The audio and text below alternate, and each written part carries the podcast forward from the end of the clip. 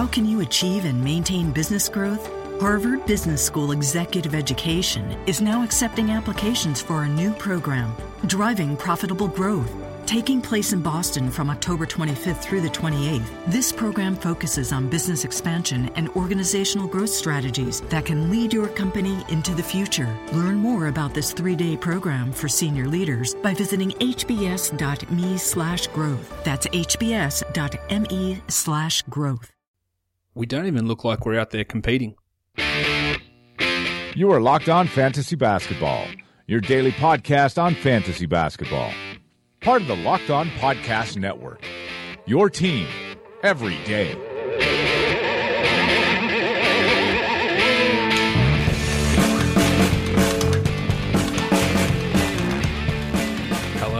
Welcome to the Locked On Fantasy Basketball podcast brought to you by Fantrax, Basketball Monster, and today's episode of Locked On Fantasy Basketball is also brought to you by SeatGeek. Download the mobile app for the easiest way to buy tickets and use the promo code LOFantasy to get you a $20 rebate on your first purchase.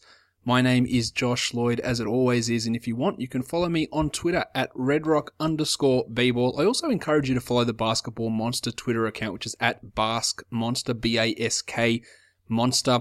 Um, over on the Basketball Monster Twitter account, we tweet out things as soon as they happen. Lineup decisions. So today, when Jonas Valanciunas was scratched, we had that out immediately. Yeah, the news, and you, and you can see exactly what's happening. Starting lineups, who's in, who's out, the questionable players, the doubtful players. Rudy Gay went from doubtful to playing in the matter of you know 20 minutes or so. Um, so check that out. Turn on notifications for Basketball Monster, especially if you're playing DFS. It's a great idea to turn that on. And when something happens, you'll get a, a notification on your phone. Shit, something's going on. Let's uh, let's work out what's actually happened. So we tweet out we tweet out all that stuff over on Basketball Monster as well. And of course, you can ask me questions over at redrock underscore bball. Basketball is happening.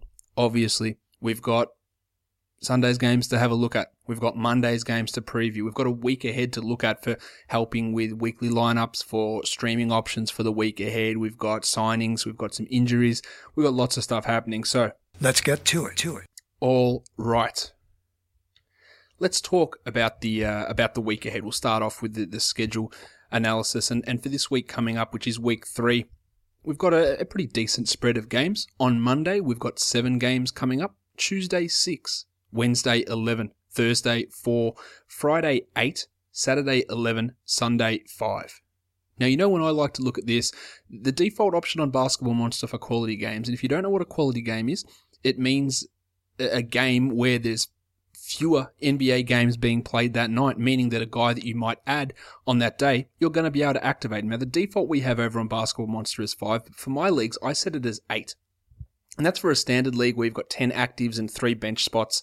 It changes a little bit depending on if you've say got five starters and 10 bench or whatever you like to do, then, then, uh, that quality game number changes. But I set it at eight because on most nights, if there's eight games, or definitely if there's less than eight games, so six or seven games, you will be able to get a player off the waiver wire and use them. Right, with five, you definitely can, but with six and seven, 99% of the time you can use them. And with eight as well, about 96 to 97% of the time, completely made up statistic, around that amount, you'll be able to use that guy. So I always set it to eight. So anything over eight is a, a non streaming type of day. So when we look at this week's schedule, Wednesday, if you're adding anyone on a Wednesday, if you're looking at teams that have got back to backs that include Wednesday, a Tuesday, Wednesday, or a Wednesday, Thursday, it's one game because on Wednesday there's 11 games and you probably aren't going to be able to use that guy. Same on Saturday. You've got 11 games. So a Friday, Saturday back to back is one game. A Saturday, Sunday back to back is one game. Monday, Tuesday is great. Thursday, Friday is great. But they're the only two back to backs where you get a double, a double hit at guys. You the games, the days that include Wednesdays or Saturdays and maybe Fridays, that really, that's eight games. So that really depends on how your lineup looks, on how your roster looks, whether you'll be able to use that guy on an eight an eight game day. Most likely you will be, but as always with everything in fantasy basketball, it depends on your team. It depends how your your structure of your league is set up, depends what players you've got on your team, but as a general rule, you'll be able to use them on a Friday. So we're looking at Wednesday and Saturday as being the two shit days that don't really count in terms of when we look at teams that are playing it. And if you add someone on those days, you're most likely not going to be able to use them and you might have them sitting on your bench. Let's look at the teams and the games they play this week. with the four games, there's a lot of teams that play for no five game weeks this week. We had five game week last week with the Kings, none this week. A lot of four game, a lot of four game teams. The the Blazers, the Pelicans, the Warriors, the Lakers, the Pacers, the Wolves, Wizards, Jazz, Suns, Bulls, Pistons, Nuggets, Clippers, Magic, Thunder, Sixers, and Hornets. So half the league, over half the league, is playing four games this week. So there's going to be a lot of games floating around in your fantasy league. For a three game week, we've got the Spurs, we've got the Kings, Knicks, Nets, Cavs, Hawks, Celtics, Raptors, Heat, and Rockets. And on the uh, the lower end of the scale, we've got the two game weeks: the Memphis Grizzlies, the Milwaukee Bucks, and the Dallas Mavericks. They've all got two games this week. Look at those two game week teams. You're the only guy out of probably all those teams that you really want to deal with in a in a weekly setting is Giannis. I don't think you want Mike Conley. I don't think you want Marc Gasol necessarily. Maybe you do, depends on your team. You definitely don't want any, want any Nuggets guys. Jabari in Milwaukee, you don't want anything to do with him, or Greggy Monroe, or Matty Dellavedova. I don't think any of those guys you want really anything to do with. So they're they're out of consideration. The three game ones, it's just sort of your standard standard guys for all those teams. But in the four game weeks, you'll get some guys who who might not be must play guys. So say like Lou Williams for the Lakers. The Lakers have got four games. He'd be a guy that you'd look to lock into a, into a weekly into a weekly lineup because of the four games. Your Taj Gibson, if he was if you were deciding about him, the Bulls have got four games. You can lock him into a weekly lineup. Dario Saric in Philadelphia, they've got four games. Maybe he was on the borderline for you, so you can you can look at using guys like that. Enes Kanter in Oklahoma City, these sort of players in that four game week who may be borderline, you can uh, you can consider using them. The three game week ones, it, again, it, it depends on how your team looks, but with the majority of the league playing four, there'll be there'll be quite a few uh, three game guys that, that you don't lock into a lineup this week. When we look at it from a, a daily changes league point of view, there's differences between four game weeks. So, say the Portland Trailblazers, they play four games, but three of those are on schedule friendly days. So you go add a Blazers player yeah, with your limited acquisitions for the week, Mo Harkless, um, Evan Turner, Allen Crabbe, uh, Ed Davis, maybe. You got three games that I classify as quality games. They play Tuesday, bang. They play Friday, that's an eight game day, so that depends. Sunday, easy. They play Wednesday as well. That's one where you won't use them. So you get three games out of them. The Bulls, on the other hand, they play two games on the, the bad day. So two of their four are on Wednesday and Saturday. So you won't be able to use those guys the, the Hornets they play three games on quality quality days: Monday, Friday, and Sunday. They play one on Wednesday, but they play against the Pacers, they play against the Jazz, they play against the Raptors, they play against the Cavs. So they've got tough matchups. So it's not an ideal scenario matchup wise for them this week at all. And then you look at teams like in the three game week. The Sacramento Kings play three games, but all three of those games are on on days when you, where you can use those players. Omri Casspi, Matty Barnes, who played a, p- a pretty big role today. You can add them and get actually three games out of them this week. Whereas a, a, team like Brooklyn has three games this week, but you would add a player that might be someone like maybe it's Trevor Booker, who's not owned in your league, but you might be able to use him once. It might be Sean Kilpatrick, who I, I do recommend adding anyway, but you might be able to use him once. The same situation with these three game teams. The Spurs have got one game that's really usable this week. The Knicks do, the Nets do, the Hawks do, the Celtics do, the Raptors do, the Rockets do. So all of those teams, they're not in a, in a great situation for streaming those players in. You can get them on that one day, but there's one game available for those guys. Whereas the, the three game teams that, are in a good spot are, are the Kings, as I mentioned, and the Cleveland Cavaliers. And there's not a lot of value though on the on the Cavs, but if J.R. Smith's around, which he could, could very well be, you add him because you you will be able to get three games out of J.R. Smith this week. Maybe you get three games out of Iman Shumpert, although that's that's hardly appealing. Maybe you're desperate for threes and you can get three games out of Channing Frye and he can give you eight threes in his three games. That's a possibility as well. So it's it's never a case, and this I talk about this all the time on the show. It's never a case of four games good, three games bad. You'll have some bad four game weeks. You'll have some good three game weeks. Like the Kings play three games, and in a daily changes setting, it's probably better than Philadelphia's four games for a waiver wire player because Philly's got two games on heavy schedule days. The Kings have none. So you might add a Kings player and use them three times. You might add a Sixers player and use them twice. And in the end, those four games for Philly is pointless. You could say the same thing. The other teams on four game days who play only two quality games, the Pacers, the Wolves, the Wizards, the Jazz, the Suns, the Bulls, the Pistons, the Clippers, the Sixers. All of those teams only have two games, two usable games. Whereas, as I mentioned, the Kings and the Cavs, they have three usable games and only play three games during the week. So there is a bit of a difference there with those guys. Now, the Pelicans are the only team to open up the week with a back to back, and that's awesome because Monday and Tuesday are both light days. And with the news of Lance Stephenson going down, there could be some value for some of these guys.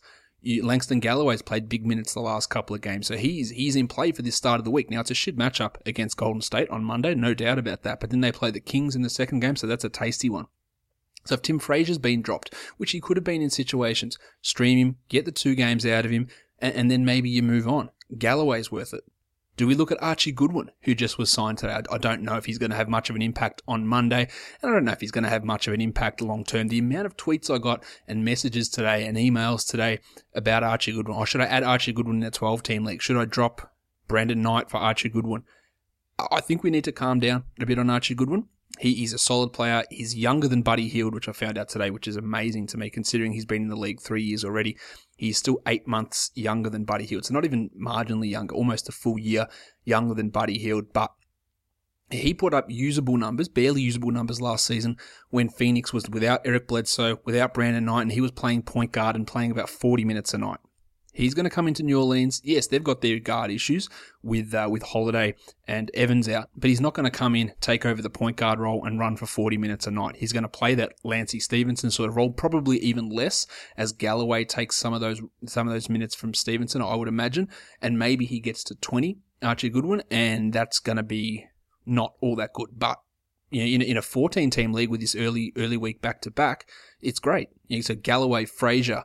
Um, obviously, Terrence Jones in place, Solomon Hill perhaps, maybe Omer Asik, who's played about 55 minutes in the last two games, and I think scored a point, two points maybe in those two games, but he can get some rebounds. Maybe he helps your field goal percentage. So that's the team that you want to be um, you want to be targeting earlier on in the week. Um, the Kings are the only team that play a back to back on Thursday, Friday. But as I mentioned, that Thursday, Friday back to back is not a good situation. It doesn't it doesn't really help anybody because those guys aren't going to be able to uh, to, to play. Actually, no, sorry, that's not true. Thursday, Friday is a decent one because you can use the guys on Thursday, Friday.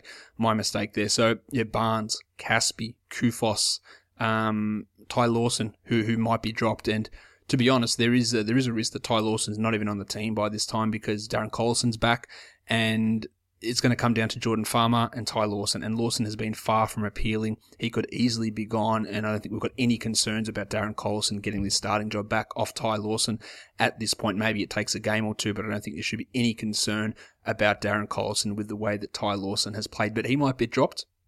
You might be able to use him on that Thursday, Friday back to back and get Maybe he plays 24 minutes, 25 minutes, um, because it's clear that Dave Joerger doesn't have a massive amount of faith in the shooting guards. And I say this a lot too Ben McLemore, Arron Afflalo, Garrett Temple. These guys are terrible. So you could see a Lawson Collison backcourt, which is very undersized, but we we very well might see that at times. So that's that's a way to target those um target those games for, for this week. It is it is key that it's not volume, and you can check all this out on Basketball Monster using the schedule analyzer. You set your own limits for um, uh, for for quality games. And the way that I like to do it, this is how I, I look at it. I've got 10 actives and three bench spots. Now, I don't have the calculation in my head, but I work out what that is as a percentage. What's 10, 10 out of 13? What percent is it? All right. So then I then I work out. Say it's say it's 80 percent, which I think it's 83, but I, I don't remember exactly. So I use that as the as the percentage marker. And then I go, what's what's 83% of, what's the maximum NBA games that can be on a day? 15. All right, so what's, what's 83% of that? I think it comes to 11, and then I take a couple, a couple down off that one and go, that's, that's my limit. Yeah, because you know your team's not going to be evenly distributed with players across all teams. Um, and you know, if there's this many games played, that's that percentage of active guys should translate to your active and bench guys. So I always drop it down. But if you've got a five, five, eight split, five active, eight bench, and you've got you know 30% active. What's 30% of 15? It's it's a, a lower figure. So your your quality game number then comes down to maybe four, maybe it's five.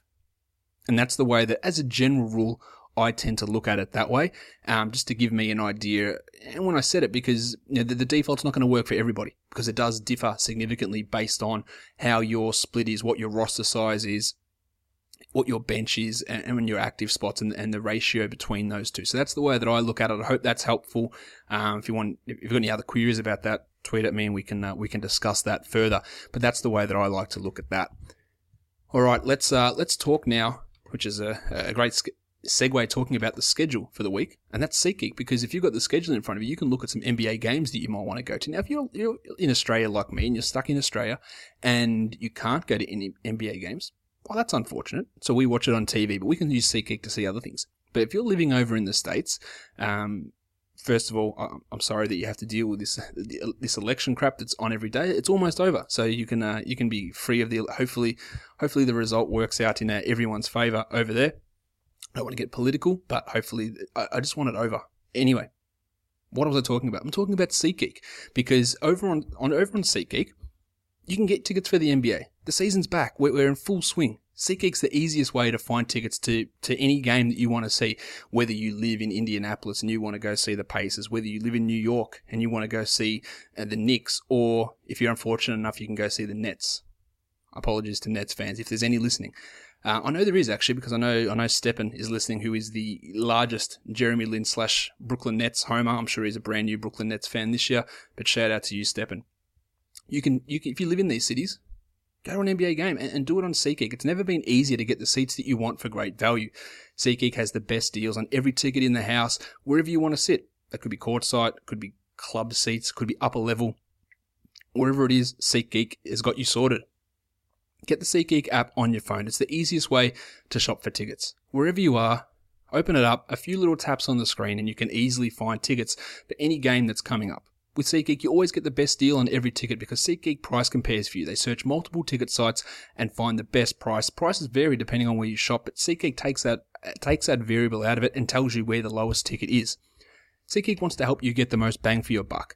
That's why with every SeatGeek ticket, it's graded based on value. You'll immediately see immediately see any underpriced tickets and be able to find the best deals to fit your budget. Every ticket on SeatGeek is backed by their 100% guarantee. And best of all, you guys, my listeners, you get a hundred, not a hundred, you get you get 100% guarantee, but you get a $20 rebate on your first SeatGeek purchase. To get your $20 rebate on tickets, you download the app, takes two seconds. You go to the settings tab, you click add a promo code. Two seconds.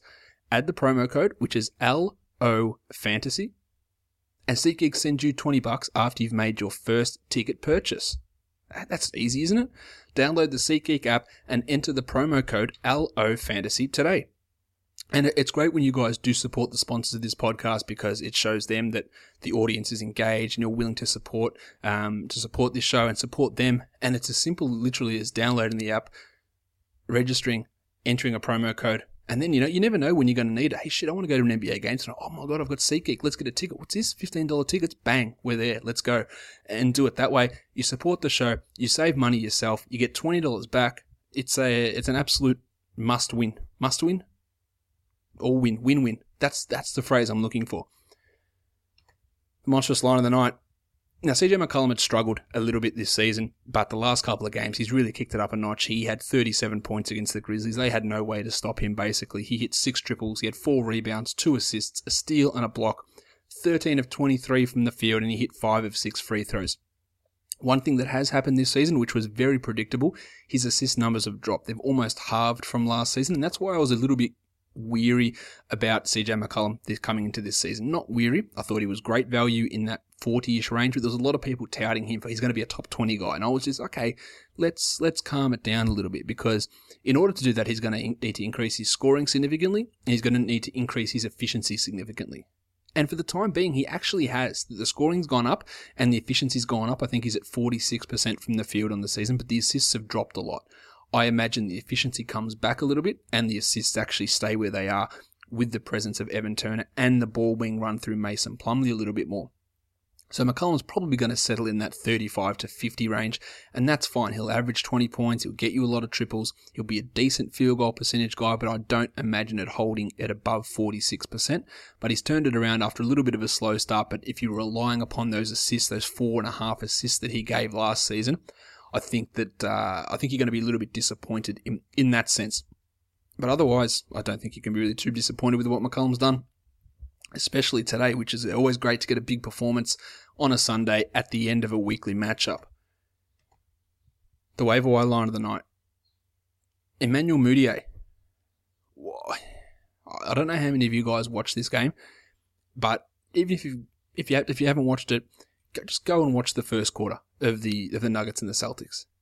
Emmanuel Mudiay, famously known for not being able to shoot, for being a guy who, who destroys your field goal percentage, couldn't miss.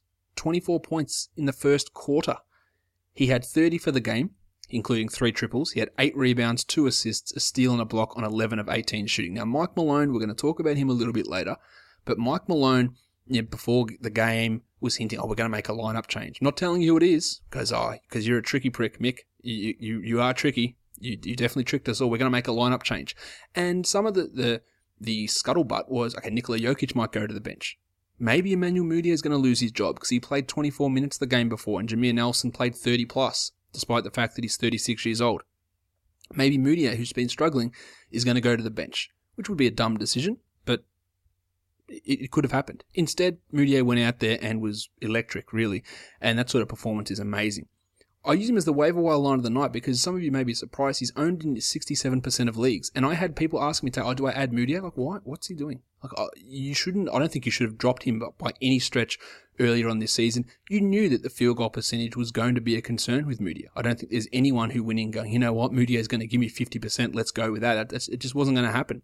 So you knew that was going to be a concern. But the minutes were there. And yeah, look, if he lost his job and moved to the bench and had to play you know, three weeks as the backup, then you go, well, there's no point me holding. Even if he went to the bench, I wouldn't have dropped him. I would have said, look, this can't hold. They're not going to run Jameer Nelson out here for the next 75 games and start him. It's just not going to be the case.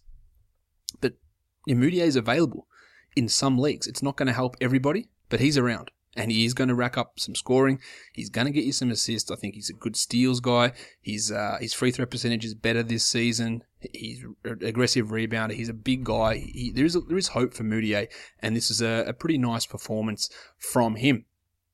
If you want to hear some more about Emmanuel Mudiay, make sure you check out the Locked On Nuggets podcast. Uh, Adam Mares of Denver Stiffs, which you, uh, you guys should know is the uh, the number one Denver Nuggets blog on the internet, is hosting this podcast. I'm sure he'll have plenty to say about this Nuggets game, this blowout over the uh, the Celtics, and he can talk about everything that's going on with Mudiay, plus the front court issues, plus the rotation concerns. I know Adam's had a lot of uh, a lot of tweets about it. So check out the Locked On Nuggets podcast. Listen to Adam talk about uh, talk about whatever's going on in Denver, including a, uh, including a big game from Emmanuel Mudiay. Manny, the young gun of the night, Kristaps. Percentages. Two in a row. Two big ones in a row. Four for Chris Kristaps. 28 points, three triples, eight rebounds, one assist, two blocks. I, uh, I like it. This, this is, this is why I drafted him in the second round of a lot of my leagues. This is why whenever I had pick one, with James Harden, I looked to grab Porzingis on the way back around. That farce of him shooting four times in a game was ludicrous. And full credit to the Knicks.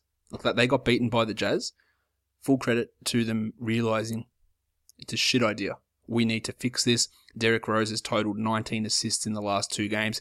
Jeff Hornacek's made it a point to get the ball to Kristaps, and he's responded really well. So, Great stuff from Chris Kristaps. He's a really, really good player. There's a there's still got a, still a little bit to go, but 28 and 8 with three threes and two blocks is a pretty significant um is a pretty significant stat line, and he's uh, he's definitely getting it done. Uh, shout out to Devin Booker, who was really close to getting the young gun of the night as well, as was Emmanuel Mudiay. So when I look at my monstrous line of the night, the top four guys were McCollum, and then three second year guys: Booker, Porzingis, and Mudiay. So the the young guys, and we know about the cream of the crop. We know about the uh, the talent that was in last year's draft class. It's clearly rising to the top again, and showing us just how good some of these guys can be. But Porzingis, that's two big games in a row, and we love that. The opposite of a big game was Brandon Knight. He had two points, which is better than the last couple of duds of the night. They had zero points. He had two points. He had one rebound. He had four assists, and he went one of eight from the field. There's a lot to be worried about with Brandon Knight. He has been marginalised. He is also not playing well, so that's a concern. And when you look at him, I don't think he's a drop just yet, but he is definitely not a real buy low to me. I don't see him getting, I see him getting a bit better, but I don't see him getting marginally, I don't see him getting significantly better. Maybe that's a better way of phrasing it. I, I would still hold, but it's a very tenuous hold. I've got him. It's like he's fallen off a cliff and I'm grabbing him and, and one finger's going at a time. And we're probably down to about two fingers that I'm holding on to at the moment. Because if he's going to continue to get minutes in the mid 20s and then not be effective in them and do nothing except hurt your field goal percentage, although four assists are nice, I'll, I'll grant him that. Then there's what's the point with Brandon Knight? Not not a good night for him. Let's see how it works out. He'll be better than this at times. He won't be this bad, but will he ever bounce back to that top 60-ish type of player who we thought he could be? I'm a little bit doubtful. So he's not a drop for me. If someone drops him and I've got an expendable player, James Ennis, say, on my roster, sure, I make that switch immediately. But I don't I don't go and drop someone like Gary Harris to go and grab Brandon Knight. Um, I don't make that switch. I, I will look at it significantly if he gets dropped, but I won't. Uh, I'm not sacrificing uh, good players to uh, to do that. All right, let's look at these games from Sunday. Let's dig into them in a bit of detail. That early game was the Utah Jazz and the New York Knicks. Gordy Hayward was back. I said I didn't think he'd be on any, minutes issue, any minutes restriction. He wasn't. 36 minutes, 28 points, 5 rebounds, and 2 triples. Took 17 shots and went to the line 14 times. The worry about his shooting not quite being there was accurate. He was 6 from 17, but the 14 from 14 from the line is, is pretty awesome. And we know he's ready to go, locked in. You dealt with it for two weeks, he's, he's here. The best thing about Gordon Hayward's return is that it didn't affect George Hill. He went 23, 2, and 9. The second best thing about Gordon Hayward returning is it didn't affect Rod Hood, who played 38 minutes and went 18, 6, and 4. So now we've got the blueprint. Yeah, it was a high scoring game and they, they scored 114, but Hill, Hood, and Gordy can coexist. They can they can handle the offensive load for this team. And they handled it brilliantly. That's a great performance from Hill. It's a great performance from Hood. It's a great performance from Gordy.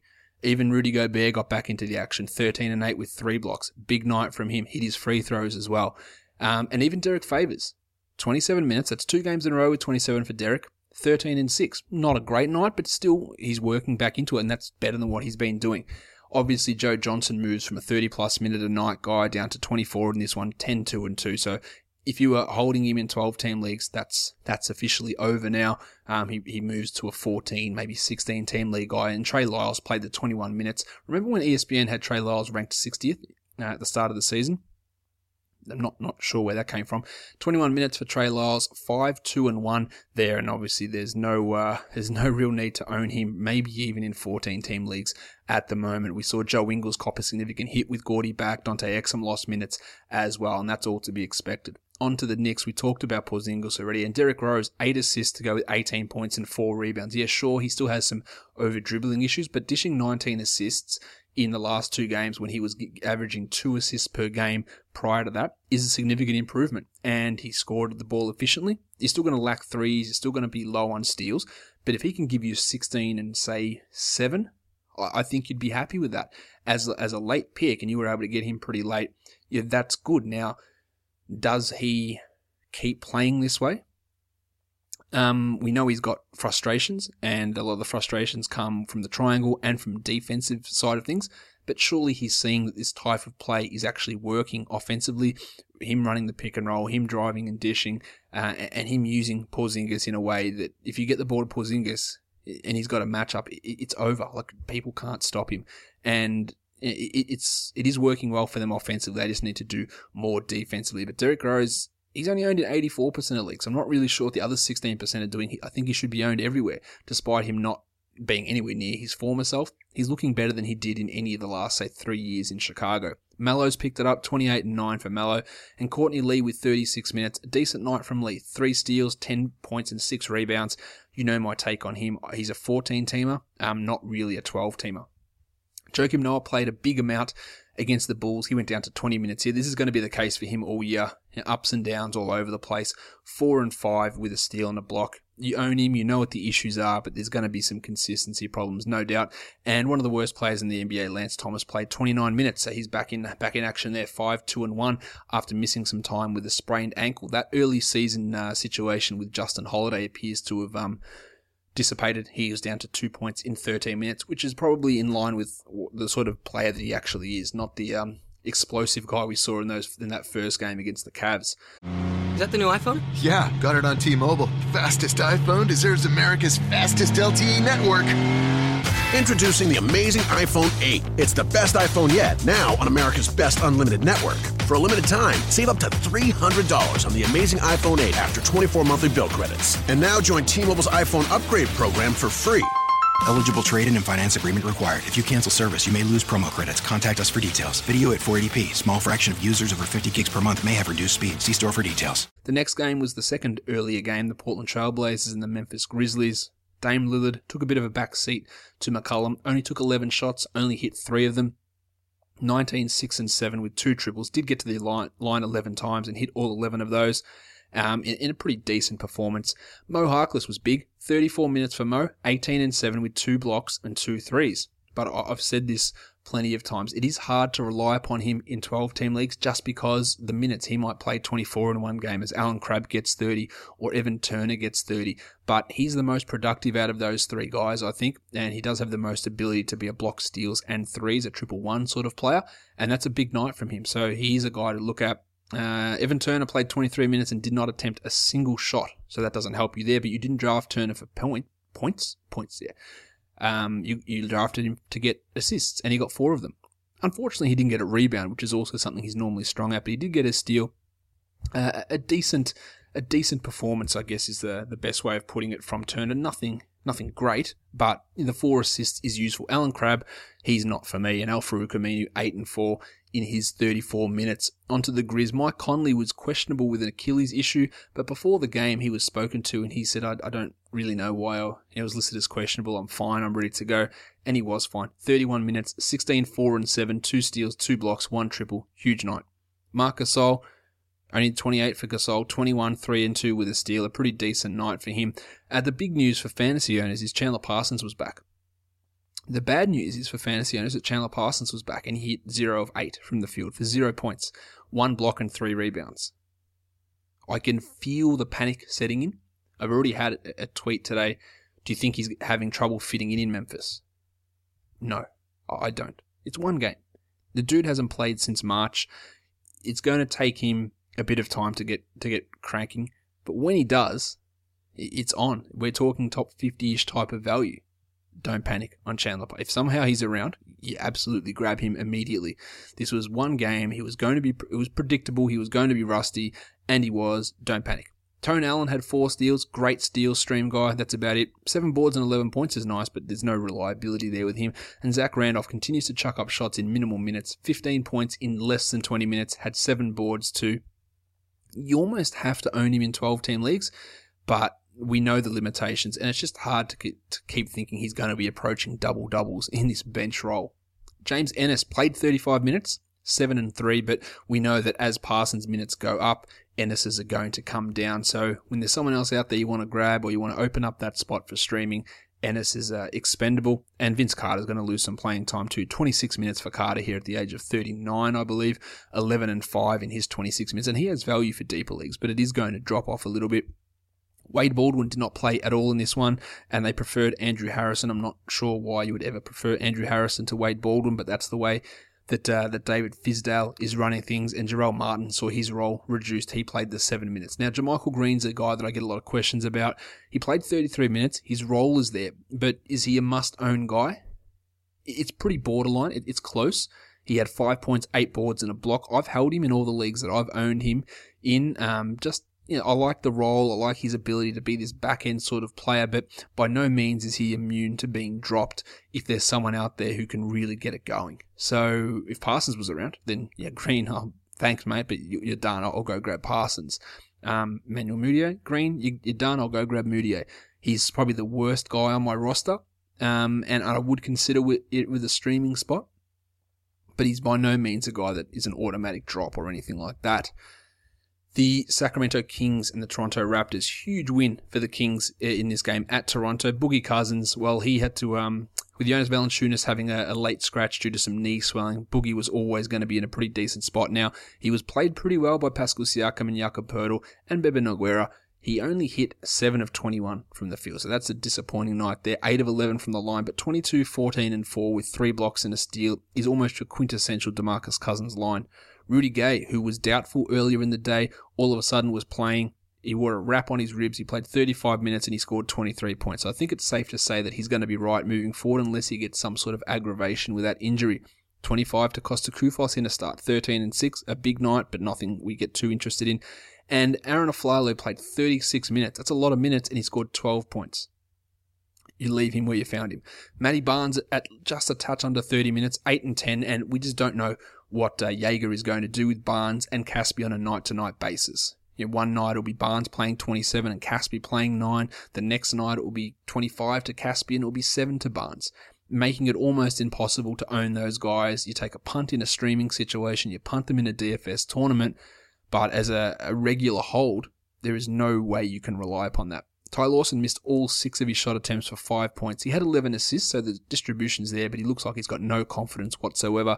Be really interesting to see what the Kings do with him when Collison returns. But as I mentioned earlier, I don't really have any concerns about Collison getting his job back. Collison can play on and off the ball as well, and Lawson is just he he's just he's just not that good anymore. There's been a, a definite drop off. There was no Ben McLemore or Willie Cauley Stein in this game at all. Both DNP CDs. Cauley Stein just looks terrible this season. On to the Raptors. Kyle Lowry, 39 minutes. They're going to continue to run him into the ground, so that's going to work out brilliantly when it gets to March. Fantastic news for everyone. 39 minutes for Kyle Lowry, 15, 4, and 10. Three triples, two steals, one block. Poor shooting, but a, a good counting stats night. And DeMar DeRozan finally didn't get 30 points. Uh, finally didn't get to 50% shooting, but still went 8 of 10 from the line. He had 7 of 20 from the field for 23, 4, and 3. So still a pretty good night, but obviously not as high as he had been. Pat Pat, two Pat, Patrick Patterson, 31 minutes, 6 and 9 with two blocks. So getting the blocks happening, but he's a deeper league sort of guy. Now, Jakob Poeltl started, but he got 2,000 about two minutes on Boogie. He fouled out after 18 minutes, 6 and 4, and that meant that Bebe Nogueira could get some action. Now, Bebe was the backup center before his ankle sprain in the preseason that enabled Poeltl to get those minutes.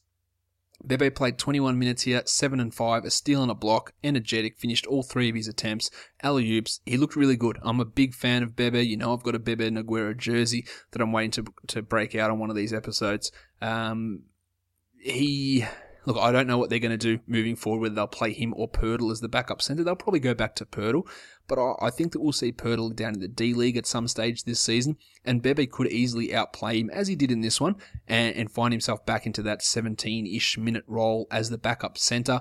Especially while Jared Sullinger's out. So keep an eye on Bebe. His game is pretty fantasy friendly. He can finish at a pretty high percentage, know, blocks, steals, boards, and decent scorer. So keep an eye on him. DeMarre Carroll just found his shoes. So that's all good. And if anyone's worrying there, he got some new shoes. He was able to play, but he played 22 minutes. Four points, eight rebounds, one assist. I don't want to say it, but he's just not that good anymore. Um, and maybe it's still an issue with his knee carrying over from the issues he had last season. But I think even if he was healthy, where's his upside? 90 ish? 100 ish? There's no point holding someone who's uh, just not performing at that level. Know, Chandler Parsons is a top 50 guy, so you can withstand a zero from eight day. DeMarre Carroll's doing that every night, and his ceiling's you know, 10 points, 11 points. He can he can go. I don't want to give Dwane Casey the, the bonehead coaching decision of the night, and I won't. But why why does he continue to trust Norm Powell for his crunch time minutes? We're going to close the game with you, Norm. We really trust you. We want you out there. But we don't want you out there at any other time. We don't want to play you at all. We don't want to play you, but but you're the man when when things matter. You're the man. A weird thinking. Under 10 minutes for Norm, four points and an assist. Terrence Ross has been good this season, undoubtedly. 19 minutes for him, 8 points, 2 triples, and 2 steals. But if you if you love a guy that much and you play him at the most important time of the game, play him at the other times of the game as well. There's no point getting a guy to be a last 5 minute specialist. That is that is bullshit. I'm, I'm big on Powell, but he's obviously not getting enough run this season. This was also Pascal Siakam's best game. 24 minutes for Siakam, 10 and 6 with a block. He played some uh, some minutes next to Pat Pat as Patterson moved to the five or Siakam moved to the five, whatever it was. But they they played together, which is not something that they had really done uh, in the past. As I said with Valanciunas, he was out pre-game, really really close to tip he was coming down to, to the, the deadline as we, whether he was going to play with this knee swelling issue. It's not a serious thing, so owners of Jonas Valanciunas shouldn't be too bothered. It's unlikely he misses another game at this point, but obviously, you know, the wait and see comes in It comes into play. Milwaukee and Dallas. This was uh, this was a nightmare of a game. It went to overtime, and the final score was 86 to 75. That's how bad this game was. Giannis Antetokounmpo. He only played 26 minutes because he had fouls really early. Two fouls in about two minutes. Still, 11 7 2 3 and 2 is a massive line for Giannis. The shooting wasn't quite there, but he hit a three. Still a fantastic performance. Greggy Monroe got the 29 minutes, 14 and 12 with three steals, and it just reinforces it. When the minutes are there, he's going to perform. When Jason Kidd decides he doesn't want to, then it's not it's not happening. Jabari Parker looks good again, 16 and 7 with a steal in his 39 minutes.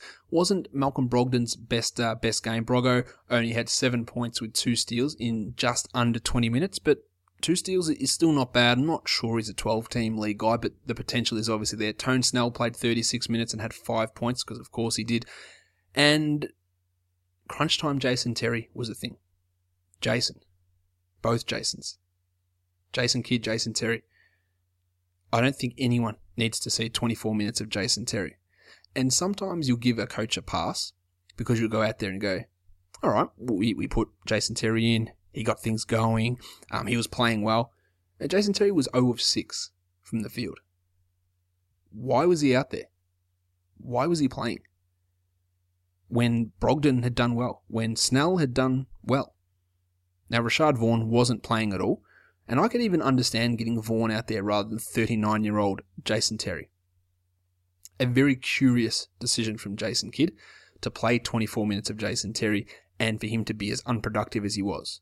Matthew Dellavedova played 33 minutes, two points only, but five rebounds, six assists. Continues to be a guy that I think should be owned. He's only he's only owned in 55% of leagues. That's too low. Whereas Mirza Teletovic had the seven triples in the last game, backed it up with three here, not not a bad performance. Nine and six, but you still want to restrict him to your deeper sort of formats. Miles Plumlee and John Henson, unsurprisingly, did nothing. On to the Dallas Mavericks. No Dirk. Deron Williams, who was listed as very questionable, didn't play, unsurprisingly. Rick Carlisle has a real um, a real issue with Dwight Powell. This is a perfect opportunity for Powell to play and, and to get some extra run, but he didn't start and he played 10 minutes, which is less than what he would play if Dirk was playing. They went with Justin Anderson as the starter and played him 10 minutes. Now, it wasn't like he was great, but he also wasn't terrible. Four points, two rebounds in his 10 minutes because they gave Dorian Finney Smith 32 minutes. Now, plenty of you will go, who the hell is that guy? And plenty of you will, will, know who, who Dorian Finney Smith is. His defense was fantastic. Five points in 32 minutes, three steals, and one block. Some of you will ask the question do we add Dorian Finney Smith? The answer is, in general, going to be no. But in a deeper league, in this situation where Deron is out, which it doesn't appear to be a long term thing with Deron Williams, but Dirk, we don't really know. But Finney Smith may have earned himself a spot in the rotation just for his defense, but it's uh, it's unlikely he's going to have fantasy relevance really in any league aside from a 30 team league. Seth Curry is not getting it done. He was a trendy 12 team sleeper pick, and if you haven't cut bait already, you obviously need to do that. And we're seeing now with no Andrew Bogut, no, not with no Andrew Bogut, with no Dirk Nowitzki, Andrew Bogut's going to get minutes. 34 minutes for Bogut, two points, but 16 boards and a steal with three assists is obviously very usable. JJ Barea played 46 minutes. He's Carlisle's mate. He's his best mate. He plays him whenever he can. And this is understandable with no Deron there. He has to be owned everywhere. 21, 6, and 5 with two triples and a steal. Even when Williams comes back, Barea is going to continue to start. I've got no doubt about that. I'm definitely burying the lead here, but I'll get to that in a sec. Wes Matthews played 44 minutes and scored 9 points on 17 shots. He was 3 of 17. He did have three steals, so that's handy, and all nine of his points came from beyond the three point line. But he's just not a good shooter anymore, and a lot of it is coming from legs, from the Achilles tear. I think you probably still want to hold him, but it's getting it's it's getting Brandon Knightish close to you know is he a guy that you drop everywhere? Now, if there's someone else out there, if JJ Barea is around, I reckon I would make the move and grab Barea and drop Matthews. Because if he's not hitting his shots and he's not hitting his threes, he's not getting assists, he's not a shot blocker, Um, he's not a high volume free throw guy. He's not a rebounder. He's a three point guy, and he can get some steals. And he, he did get those here, but he's not he's not worth hanging on to if he just if he just cannot shoot anymore. And this is basically a year and five games worth of him not being able to shoot post uh, post Achilles injury, and that's a real worry because he seems like a really good bloke, but the signs aren't great. The pencil. Harrison Barnes. 34 points in 48 minutes, 8 rebounds, 2 steals, 2 triples, 13 of 26 from the field, 6 of 7 from the line. Congratulations, Harry. That is a huge performance at his two 30 point games so far this season. Without Dirk, he's playing the four. This is his future. This is this team's future at the four. Um, I'm, I'm, convinced that, that they did pay Dwight Powell a little bit in the offseason, but Barnes' best position is going to be the four. And if you took a punt on Barnes after uh, a woeful preseason, where there was legitimately people saying there is no reason to even own him, and that, that that's a, a crazy statement as it is. You took that punt, you maybe got him in the 110s, 120s. You're reaping the rewards now. He's going to have some bad nights, and the fact that he doesn't get many assists and his defensive stats are a little bit down yeah, that, that makes him a little bit fluky. But without Dirk, especially, yeah, the pencil is uh, is primed for a pretty significant pretty significant week. I reckon he's going to get a lot of shots. He, he tied the game up in overtime, forced the game to overtime, and ended up yeah, with the 34. A big night for Harry, a big night for the pencil, um, and a big night for everyone who took that plunge on Barnes. Hopefully, he didn't go too early, and you got him at a pretty nice discount. The Denver Nuggets and the Boston Celtics, well, the Nuggets just blew the Celtics out of the water. I don't think many people saw that coming. They dropped 123 points on the back of Mudiay's big performance. Wilson Chandler suffered a strained hamstring. He played just 25 minutes, but had 22 points in that, five rebounds and a steal and two threes. He's sort of a, a borderline 12 team league guy, but I don't feel all that confident in saying he's a must own guy. The Rooster Danilo Gallinari went 16 3 and 3. Gaz Harris, this was the big change from Mike Malone. No, we're going to make a change. No, I'm not going to tell you what it is. We're going to make a change. We need to get more aggressive. We need to get more offensive. We need to give some more energy, some more bite. And I'm, I'm paraphrasing here. We're going to make a change. Not telling you who it is. So, ooh, Jokic is going to the bench. Maybe Mudiay is going to the bench. Mix things up. And Michael, Michael Malone's big change was we're going to go with our usual starting lineup. So Gary Harris moved back into the starting lineup to replace Jamal Murray, who was starting because Harris was injured. So your big surprise, Mick, your big surprise was we're just going to do what what we're expected to do. Wait, way to pull the pull the wool over our eyes. So frustrating. Anyway, Gaz Harris back starting. Only the 21 minutes or 22 minutes for Gaz, but 12 and 4 with a triple one. You'll take that. Has to be owned everywhere. Is owned in 62% of leagues. You've got to own him. I did see a post today on Reddit about Gaz Harris and someone saying Gary Harris stinks. Um, Will Barton's better than him. Will Barton's going to get the shooting guard job off him. And you know what my you know what my take's going to be on that. It's going to be no. no my, my take's actually going to be this. No, no, no, no, no, no! Gary Harris was better than Will Barton last season, significantly better than Will Barton last season. He played more minutes than him last season. He'll continue to play more minutes than him this season. His future is a lot brighter than Will Barton once Harris is ready to go, which probably be middle of the week, I would say, maybe end of the week. He's going to be back getting his 30 plus minutes and he's going to be locked in as a high efficiency scorer who, who can get some steals, who hits some threes and handles the ball a little bit. He's a back end guy. He's not a huge guy, but this is the third season for Gaz, so we're looking at a, a pretty significant boost, I, would say, for him. So if he's not owned, do yourself a favour, and, I think you do need to go and look at him. I'm not worried about Will Barton coming back and, and supplanting Gaz Harris. I've been wrong before. I'm at this point. I don't think. Well, I, I don't, of course I don't think I'm wrong. Because if I thought I was wrong, I would change my opinion to make sure that I was right. I think Gary Harris is, is the man there.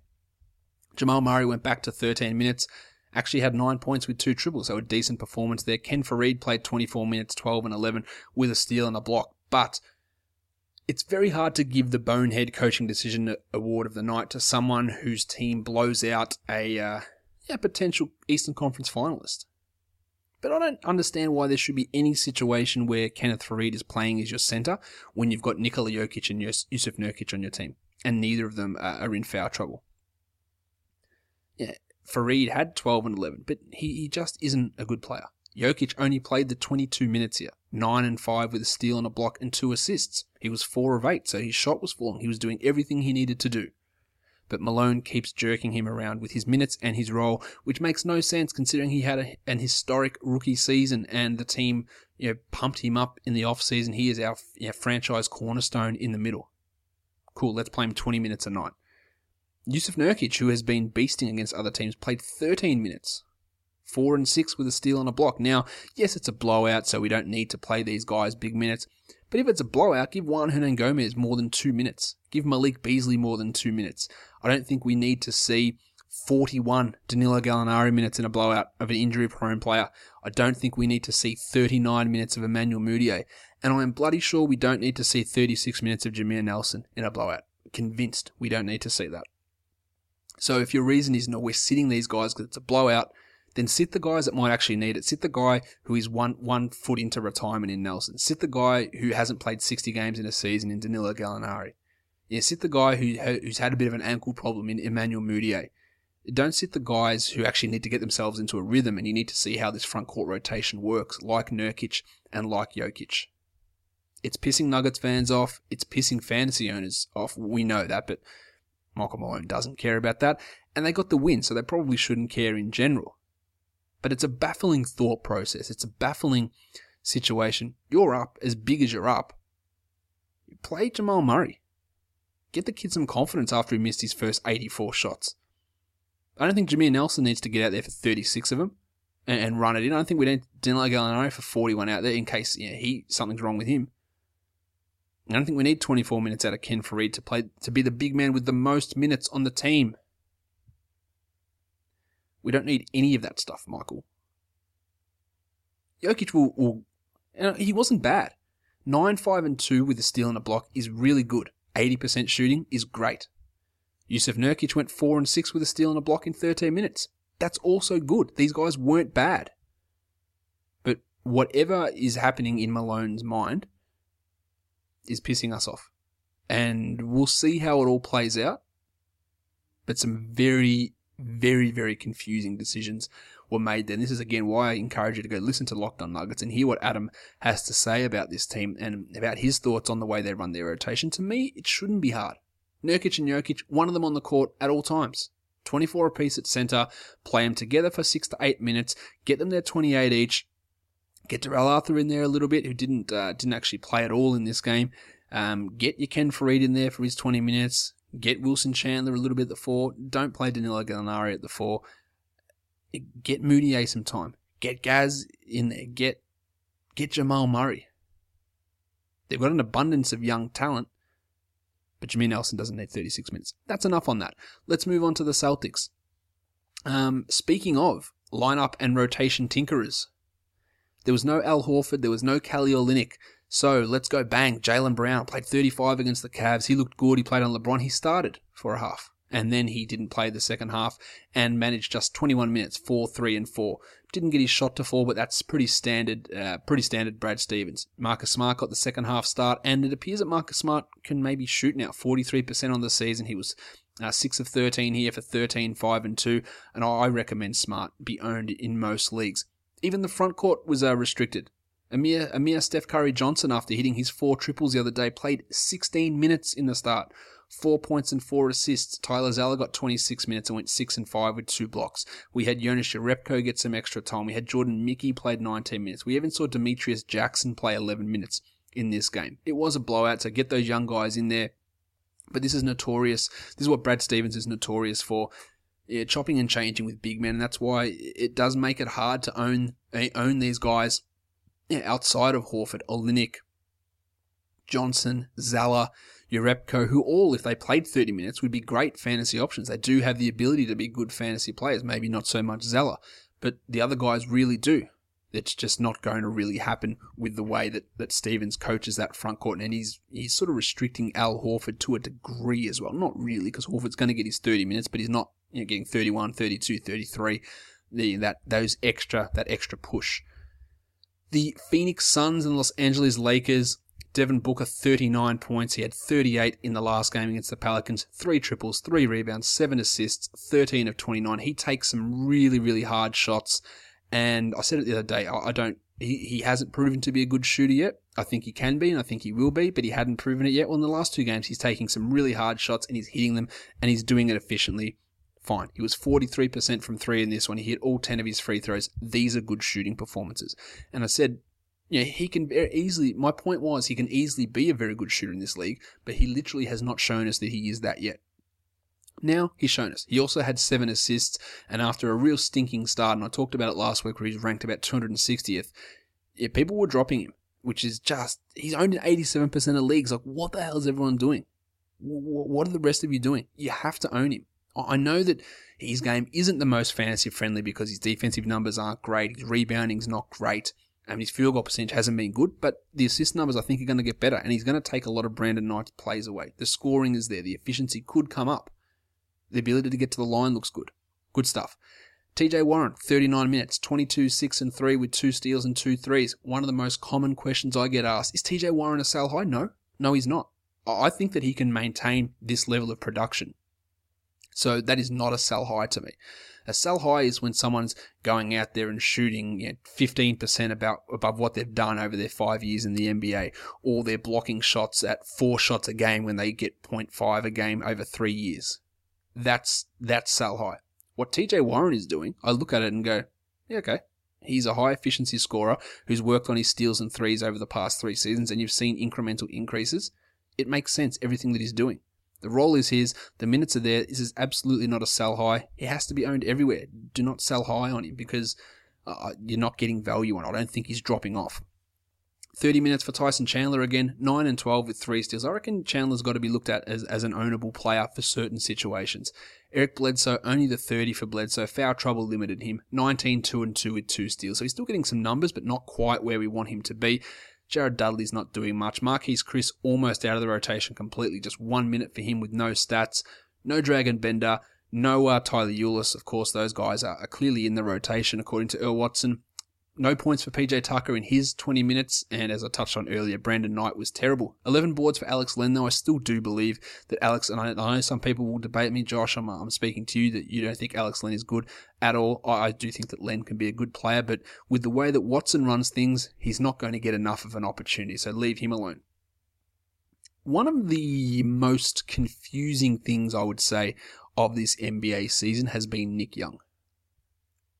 All of a sudden, not only is he on a team, which is a surprise, not only is he in a rotation, which is a surprise, not only is he starting, which is a big surprise, but he's doing it well.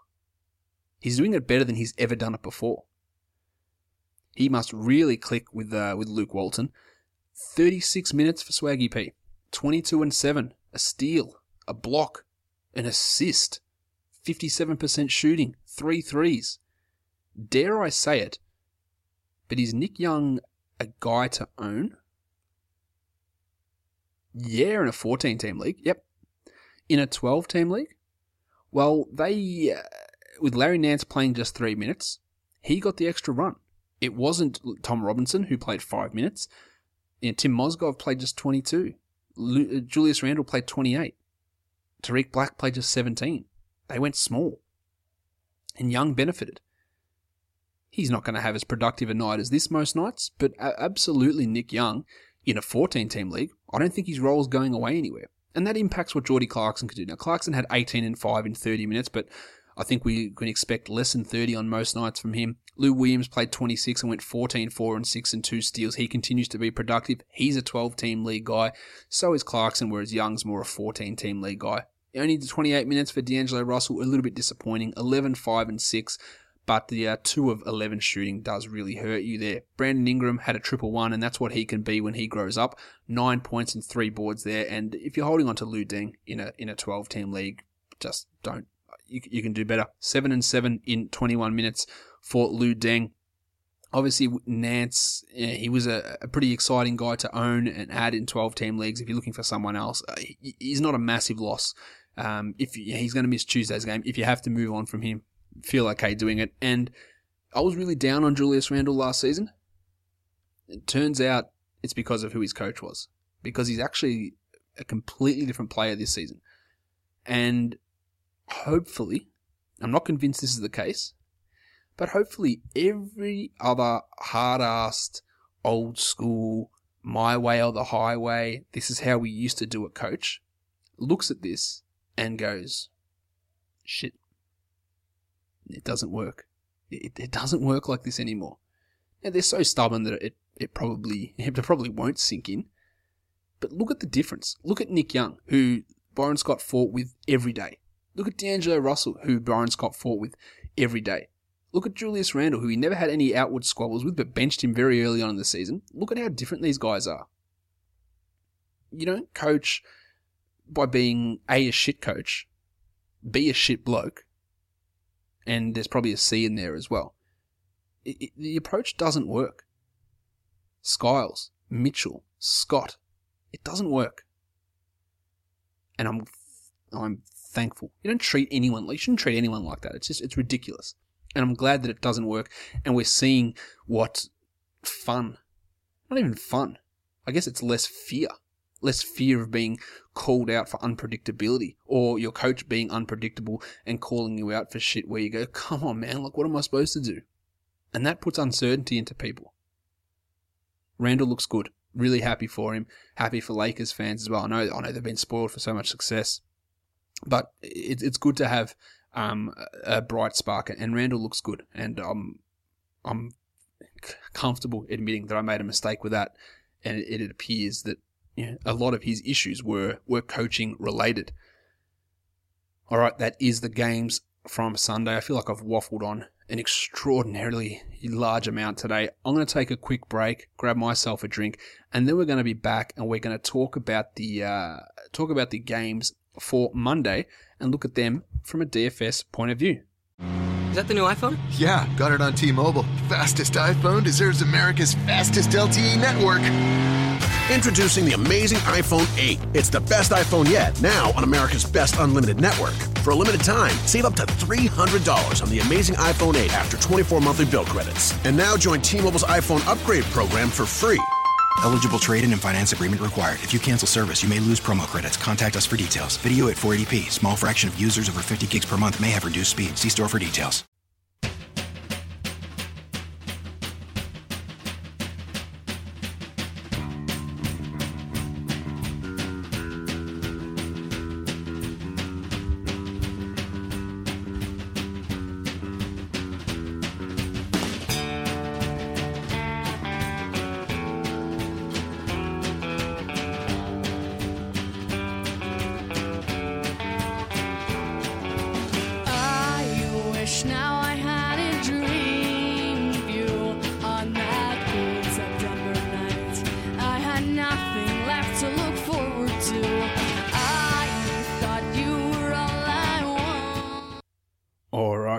We're back. Let's uh, transition this show into daily fantasy. Let's look at the perfect DFS lineup from Sunday's games on FanDuel. This is including all six games that were played.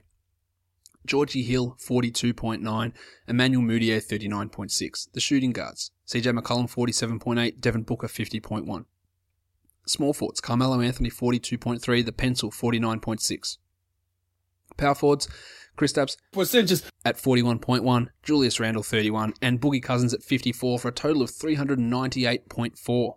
Over on DraftKings, this only includes the main four game slate. JJ Barea at 37, Avery Bradley at 40.75, Devin Booker at 53.25, Boogie's at 56.25, Greggy Monroe's at 35.5, Manny Mudiay is at 45, the Pencils at 51.5, and Nick Young is at 35.25, and that would have given you 354.5 points. Let's move on to Monday. There are seven games on, so we'll talk about those ones. The first one we're looking at is the Indiana Pacers and the Charlotte Hornets, the Al Jefferson Bowl. The Hornets are favored by three and a half, and the total here is 208 points. Let's look at the point guard matchup. Kemba Walker is at 7,800. I think he's really nice value here at this point. Jeff Teague, not known for being a good defender. Yeah, Kemba's been putting up good numbers, basically giving you 38 almost every night. You want him to be a little bit better than 38 at 7,800, but this is an opportunity for him to actually be better than 38 going up against Jeff Teague. And he's done well historically against the Pacers when they've had George Hill and a better defense there. So I think this is a really good opportunity for Kemba to have a, a big night I don't think Ramon Sessions is, is worth looking at too too hardly. Um, Jeffy Teagues at 61. Some pretty decent games from him lately, actually, averaging almost 30 across the last three. It's a positive matchup for Teague. So I think that he is definitely worth a look as well the shooting guards. Nick Batum is at 6,400. Not overly sold on Batum at that price. Monta Ellis has been providing some pretty good defense on opposition shooting guards. Not not keen on him at 6,400.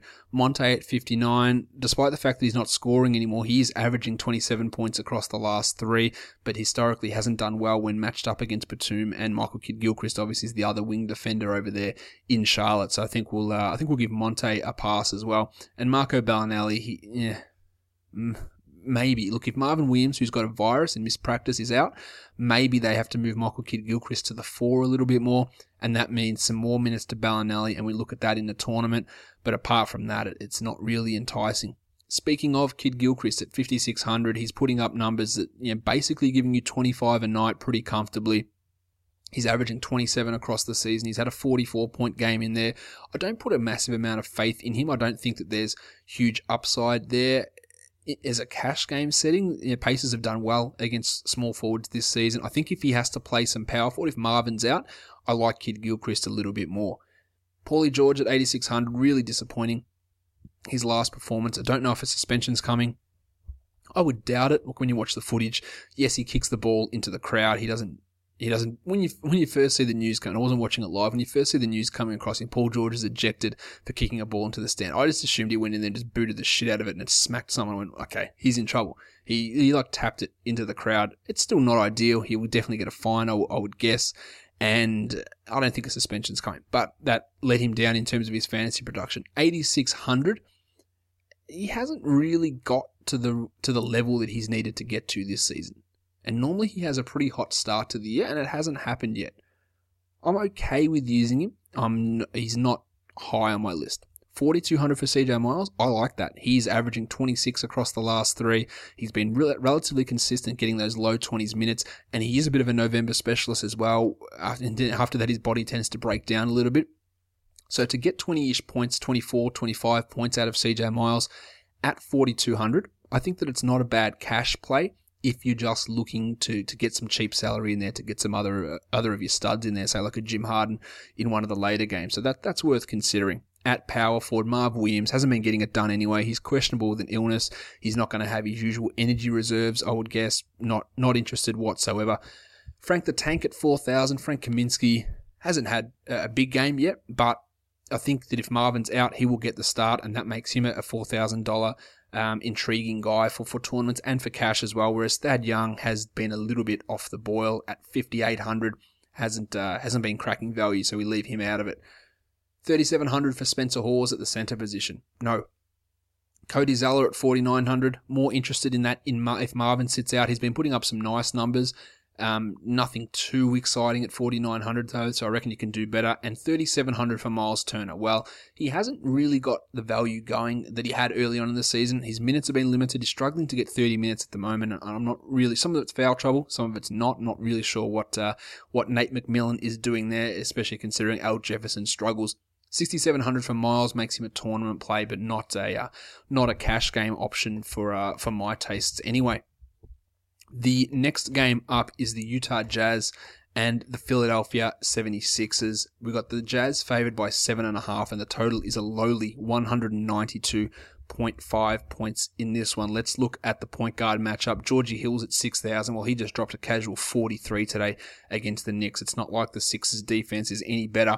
Fine with him. Yeah, we had the concerns about Gordy Hayward. They showed that they could coexist, and maybe that's a one off thing, but I'm okay with Georgie Hill at 6,000. On the other side, Spanish Chocolate at 5,200. Sergio Rodriguez, he's been exceeding value most nights against the Jazz. It's a little bit of a different proposition. Um, Derrick Rose still did well against George Hill, so we see how this all works out. But 5,200, I, I've, I have a decent amount of confidence in Sergio Rodriguez at that price. TJ McConnell, Shelvin Mack, Dante Exum, no.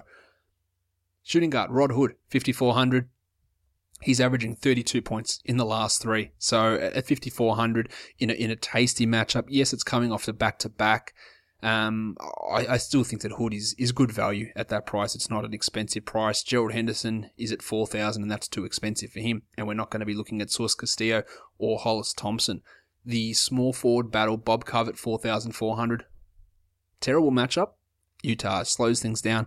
Bob Cove's been in horrible form, but he hits 40% of his shots and he'll make value back because he's getting the steals, he's getting the blocks, he's rebounding the ball. The shot's just not falling. Like he had 22 points in the last game, eh, fantasy points, and scored like two points or four points in real life.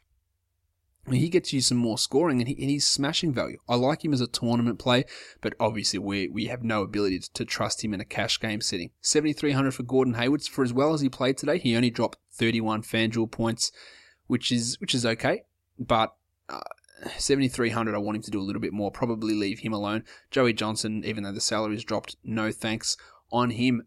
The power forward's Dario Saric at 4,000. That's a cheap price for a guy who's likely going to be the starter, but it's not a good matchup for him going up against Derrick Favors. I don't like that. Uh, Ersan Ilyasova at 3,800. Love that in a tournament. I think that's that's worth looking at. He dropped 26 in the game against Cleveland. He's worth considering. Derrick Favors at 59, no. And Trey Lyles at 37 will also uh, also say no on that at center. The uh, Joel the Process Embiid, his salary has risen, but it's at 5,000. Like the dude's lowest score this year is 21 points in 15 minutes. He had 36 in the last game in 25 minutes. He is averaging 51 points in 30 per 36 minutes over his last five games. Um, yeah, Rudy Gobert is is a tough challenge. But 5,000 is not a lot of money to spend on Joel Embiid. He's going to be very highly owned in tournaments, so maybe you pivot. In cash, though, I love him in a cash game setting. Rudy Gobert at 6,700, that's not appealing when you look at Embiid at 5,000. And Gobert's been okay, but he's not $6,700 worth. And Jahlil Okafor had 27 in the last game, and at 5,100, that's worthwhile. But again, it's cheaper to take Joel Embiid. I'm not sure why FanDuel is is slacking on getting that price up because it just doesn't make any sense that he would be lower than a, a guy like Jahlil Okafor at this point. It, it baffles me. Especially when both guys are on a 24 minute limit. The next game is the Houston Rockets and the Washington Wizards. The Wizards are favored by one and a half here, and the total is a big, big, big 216 and a half points. Let's look at the point guards. Johnny Wall will be back after missing the last game due to rest. He's at 9,200. He has been smashing value. Um, he's at the rest. Um, I'm, I'm, I'm good with John Wall. I think he's a good option here to use. Obviously, the Houston point guards. Jim Harden is not registered as a point guard in FanDuel, so he is not uh, in this conversation. Tomas Satoransky will go back to the bench, but he is a shooting guard listed player, and he's not going to be of use to us now. At shooting guard, Brad Beal's at 5,400. Well, he's been getting a consistent 27 points the last couple of games, and at 5,400, I like that in cash. Maybe I'm not so happy about him in a tournament with Wall back, but uh, in cash, that's okay. Eric Gordon at 5,100, just not quite getting it done. I think he's a pass. And Jim Harden's at 11,800. You get those cheap guys in so you can fit Harden in so you can get 60 points out of him. He's averaging 60, averaging 64 across the last three games, just putting up numbers and, and Beal can't stop him. I know John Wall's a good defender, but Brad Beal can't stop him. Um, Wall might be able to slow him down, but really no one can slow down James Harden. Satoransky, Thornton, nah. Otto Porter's at 4,900. Now, I'm not a massive Otto Porter fan, but 4,900, I think that looks really good value, especially against this Rockets team. I think he's, uh, he's really in play here. Trevor Reeves at 4,900, not doing anything to make me think that that's going to be even remotely interesting. And Sam Dekker and Corey Brewer, not, not for me either. The power forwards, Markieff Morris continues to exceed a lot of people's expectations. He's averaging 28 points this season. He's at 5,800. I like him in this up-tempo matchup. Ryan Anderson, I the opposite of like, I dislike him. He's at 5,000, but he's not getting anything done. And if his shot doesn't fall, it doesn't happen. Tournaments, maybe you look at him, but literally that's it for me. Um, Andrew Nicholson, no. Montrezl Harrell, no. Centers. Clint Capela, he's at 4,400, but it's always dependent on what Mike D'Antoni is going to do. Now, he put up 21 points in the last game in 21 minutes. That's great, but 21 minutes is a pain. At 4,400, you give him 25 minutes and he should exceed value. But I don't put trust in that. Maybe as a tournament, but yeah, you can go 5,000 and take Joel Embiid. Marcin Gortat at 5,900, they're playing him so many minutes. He's still not, hasn't cracked the $6,000 mark. He's up by 100, but not, not to 6,000. So uh, I, th- think you should be on board with, with looking at Gortat. If you've got some extra cash and, and you want to grab a, a, guy that you know is going to play 30 and, and could have a, a decent game against a, a defensively challenged team. Nene at 3,700 not uh, not getting it done for us either. The next game up, we're looking at the Orlando Magic and the Chicago Bulls. The Bulls are favored by seven. The total is 203 and a half points. Let's look at the point guards. Lord Alfred Payton's at 5,800. Bit of a stinker in the last game. Um, but he still is averaging 28 points on the season. I like it in this matchup against Rose. I think he's uh, he's definitely in for not against Rose. Oh my god, I'm in 2015 mode. In this matchup against Rondo, I think he's in a really good spot here. Alfred Payton. Maybe you want to restrict it to tournaments, but I'm not. I'm not going that extreme on it. I think he can be used in both formats, especially with a $300 salary drop on FanDuel. On the other side, Rajon Rondo has dropped by $400. He's down to 6,200. But no, he he's averaging 23 points over the five games, the last five games of this season, and it, it's just not. I'm just not interested. DJ Augustin is always a punt when he's at minimum salary, just in case he gets hot, but it's it's pretty unlikely. And Isaiah Canaan is not getting anything happening at the moment. At shooting guard, Evan Fournier is at 5,800. He's getting the minutes, he's scoring okay, but he's not doing enough in the other areas. I'm I'm marginally interested in using him, but not not to a huge amount. Dwyane Wade at 6,700. Some big games, some poor games, not not for me in this one. And Mario Hezonja obviously is not getting enough playing time. At small forward, Jim Butler's at 7,500. He hasn't cracked value once this season, so we, can leave him alone. Aaron Gordon is a good defender, and he'll be on he'll be on uh, Butler. I don't mind Gordon in a tournament at 5,800. I think that he's got the ability to give you 30 points, but he's also got the ability to give you 24. Uh, so in cash, I'm not that keen on Gordon, but I do think that he can become a uh, a tournament play. Dougie McDermott at 3,900. That's a that's a deep a deep dive punt situation, and same with Jeff Green, who did put up 30 points in the last game, which is way too many for someone whose name is Jeff Green. At power forward, 5,600 for Taj Gibson.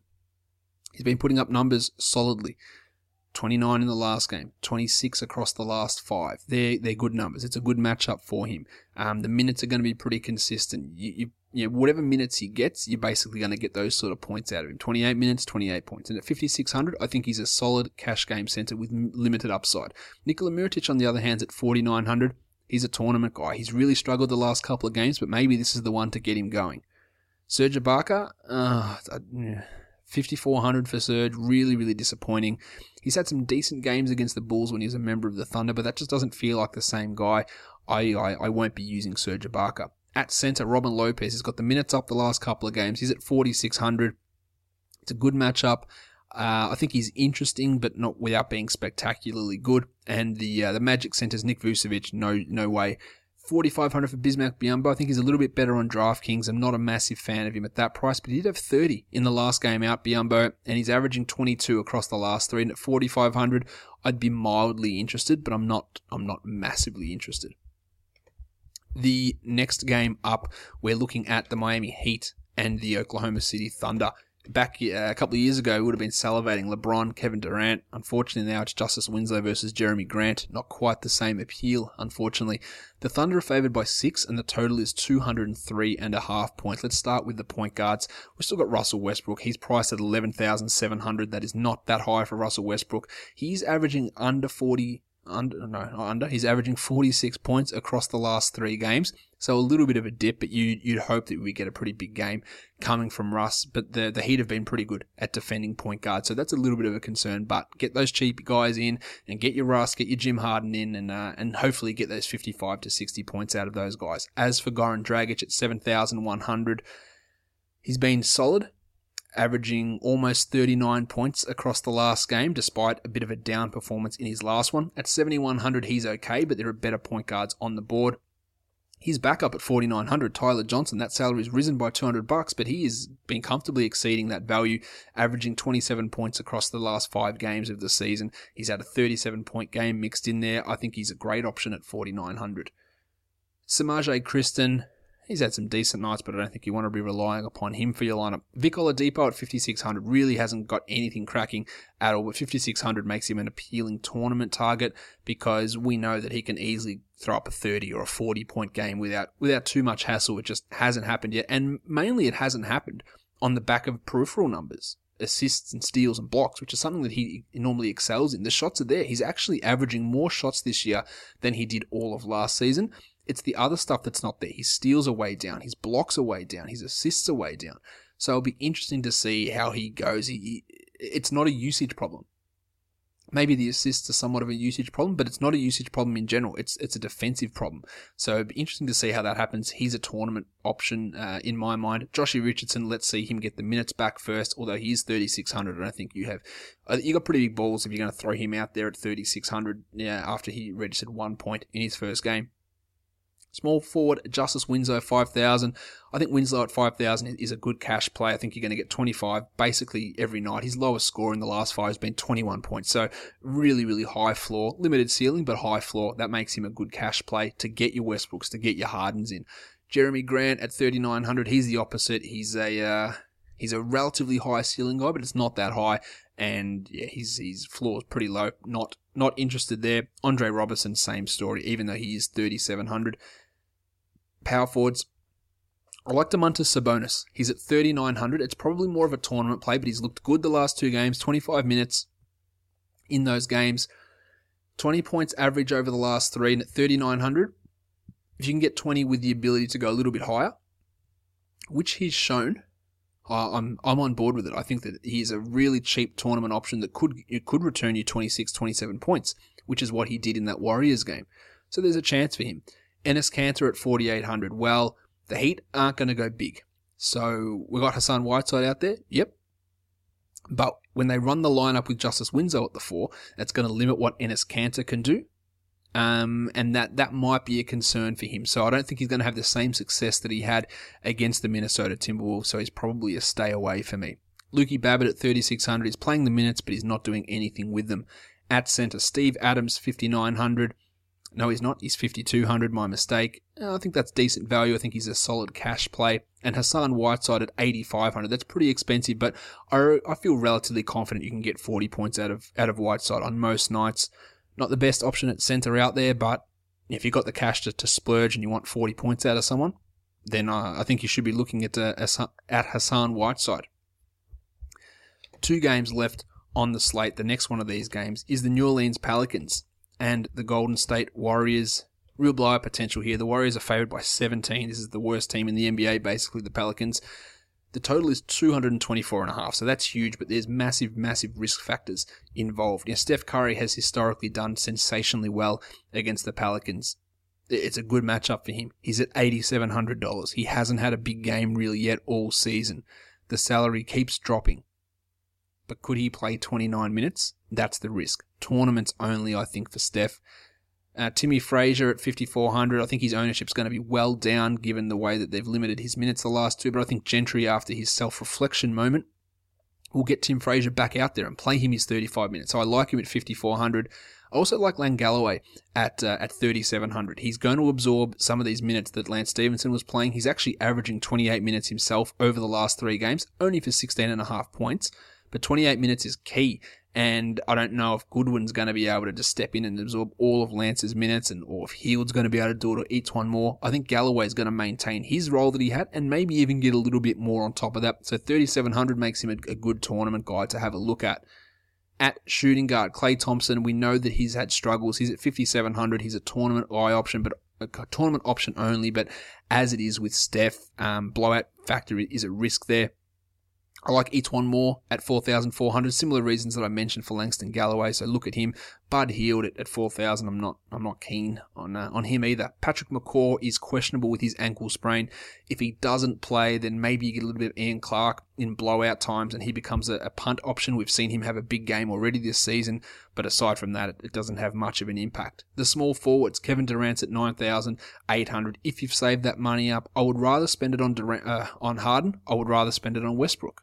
But if you've got some more cash, yeah, I think even in a blowout, I think you're going to get 42, 43 points out of Kevin Durant at least, which makes for a relatively safe floor.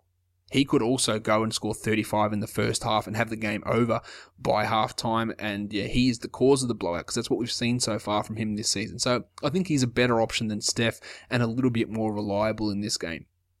Solly Hill at 3,900. Quietly, he's getting value back. 21 average over the last three. Um, had 24 in the last game. He's less than 4,000. Are you are you super excited to use Solomon Hill? You shouldn't be, but you know, when the value is sort of there, you, you have to pay it in, pay it, pay cons- take it into consideration. I don't know what they're going to do with Dante Cunningham. He missed one game from a suspension from a DUI. Now the game before that, he was uh, he was a starter and played five minutes. The game before that, he was a starter and played 38 minutes. Terrence Jones stepped in and was productive. I don't know what they do with Cunningham. Do they start him again? Do they leave him on the bench? Do they DNP CD him? I don't know. I don't understand a lot of Alvin Gentry's thinking. So obviously we don't want to use Dante Cunningham, but he impacts what Terrence Jones can do. He dropped 45 in the last game, Jones. He's at 4,400. The salary's risen. I think Gentry's going to play him a decent chunk of minutes, maybe even get to 30. So Jones should definitely be in your tournament consideration. But it is Gentry, so anything could still happen. Draymond Green, shout out to Lee Ellis. Draymond Green at 8,400. Mm. Curry, Durant, Thompson, the same story. Maybe it's a blowout. He's got a relatively safe floor, but it's not. It's he's not awesome. There, be, there are better options out there, but again, the cash is around. Maybe you want to look at him, but there's another power forward in the next game at a similar price that I would prefer. Tony Davis, ten thousand nine hundred.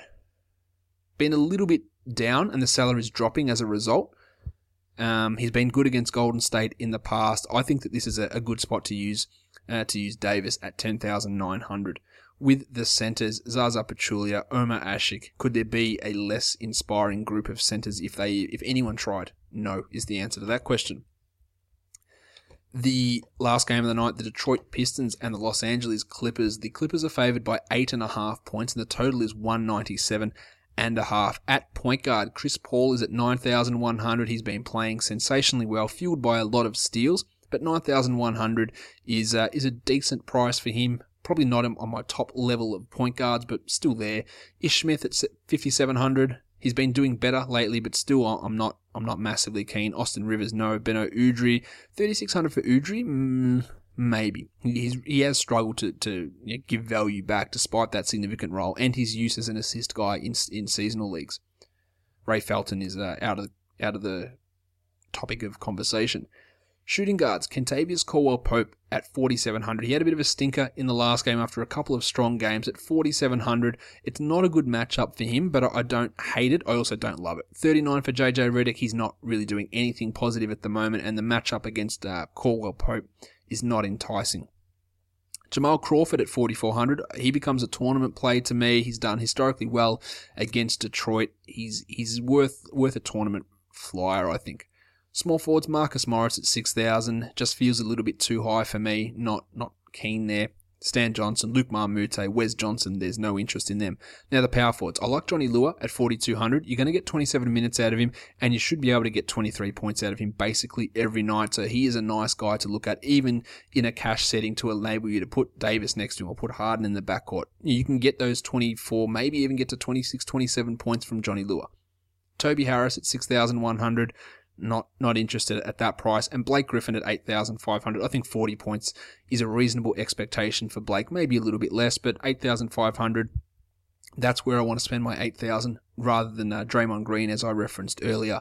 At center, DeAndre Jordan's at 6,900. The salary is dropping. Dropping. His production's been poor, but this is a real opportunity for him to uh, to really get things going not sure that hacking is going to be a problem when it's Andre Drummond versus DeAndre Jordan because if one starts hacking, then the other starts hacking, and we're going to be here for six hours. And I imagine the coaches will have a little bit of a, a head nod moment like, we won't do this, so you won't do this, because otherwise we're going to be here all night. So I don't think that's going to be a problem. I think this is a real opportunity for, for Jordan to have a big game. We saw Brook Lopez take Andre Drummond apart. Big opportunity for him. As for Drummond, not a bad opportunity for him either. He was massive in the last game, had 49 points. He's at 8,200. I would rather take Jordan and save the $1,300, but Drummond remains a tournament option who can go for 45, can go for 50 points, and that would, uh, that would be pretty interesting. All right, let's have a look now at the DFS picks of the day.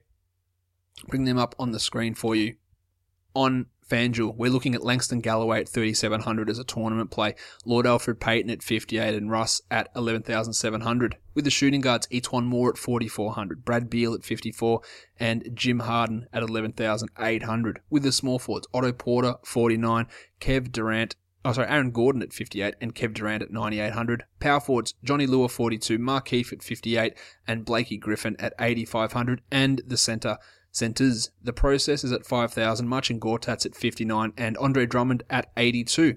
Over on DraftKings, we've got Len Galloway at 3,000, tournament minimum salary. I like that.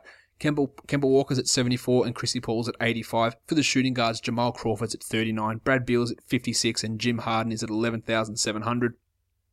With your small forwards, Bob Cove, Robert Covington is at 4,200. That makes a really enticing tournament play. Otto Porter's at 53 and Durant is at 9,900. Power forwards Domantas Sabonis at 36, Marquise 59, and Blake Griffin's at 8,000, and the centers Bismack Biyombo 36. Now Joel Embiid is up to 5,700 on DraftKings, so it's a big, big price rise. I think I like it still in a tournament, but it makes me a little bit risky in cash. And Andre Drummond at 8,100 over there, as I mentioned, more of a tournament guy than a uh, than a cash option. All right, we're done for today's podcast. Apologies for the length of today's show. Check out the rest of the Locked On Podcast Network. Check out me on Twitter at redrock underscore bball and Basketball Monster at Bask Monster. Fantrax, if you're looking to start a league, go over there and do it. If you get a chance and you're on iTunes, leave a review for this show. I would be tremendously grateful for every, I am tremendously grateful for everyone who's done that and for everyone who continues to do that. So if you've got a spare second, that would be, uh, that would be awesome. Also, another way that you can help the show out, go and subscribe to the, there's a Locked On NBA channel feed. You can find that on, on, uh, on Audio Boom. If you subscribe to that as well, it downloads the podcast twice. that's, that's a bonus for getting the show numbers up there. So that would be great if you could do that as well. You don't have to listen to it twice. Just the downloads is, uh, would be great as well. Thank you for listening. Oh, let's try that again. Thank you so much for listening, everyone. See ya.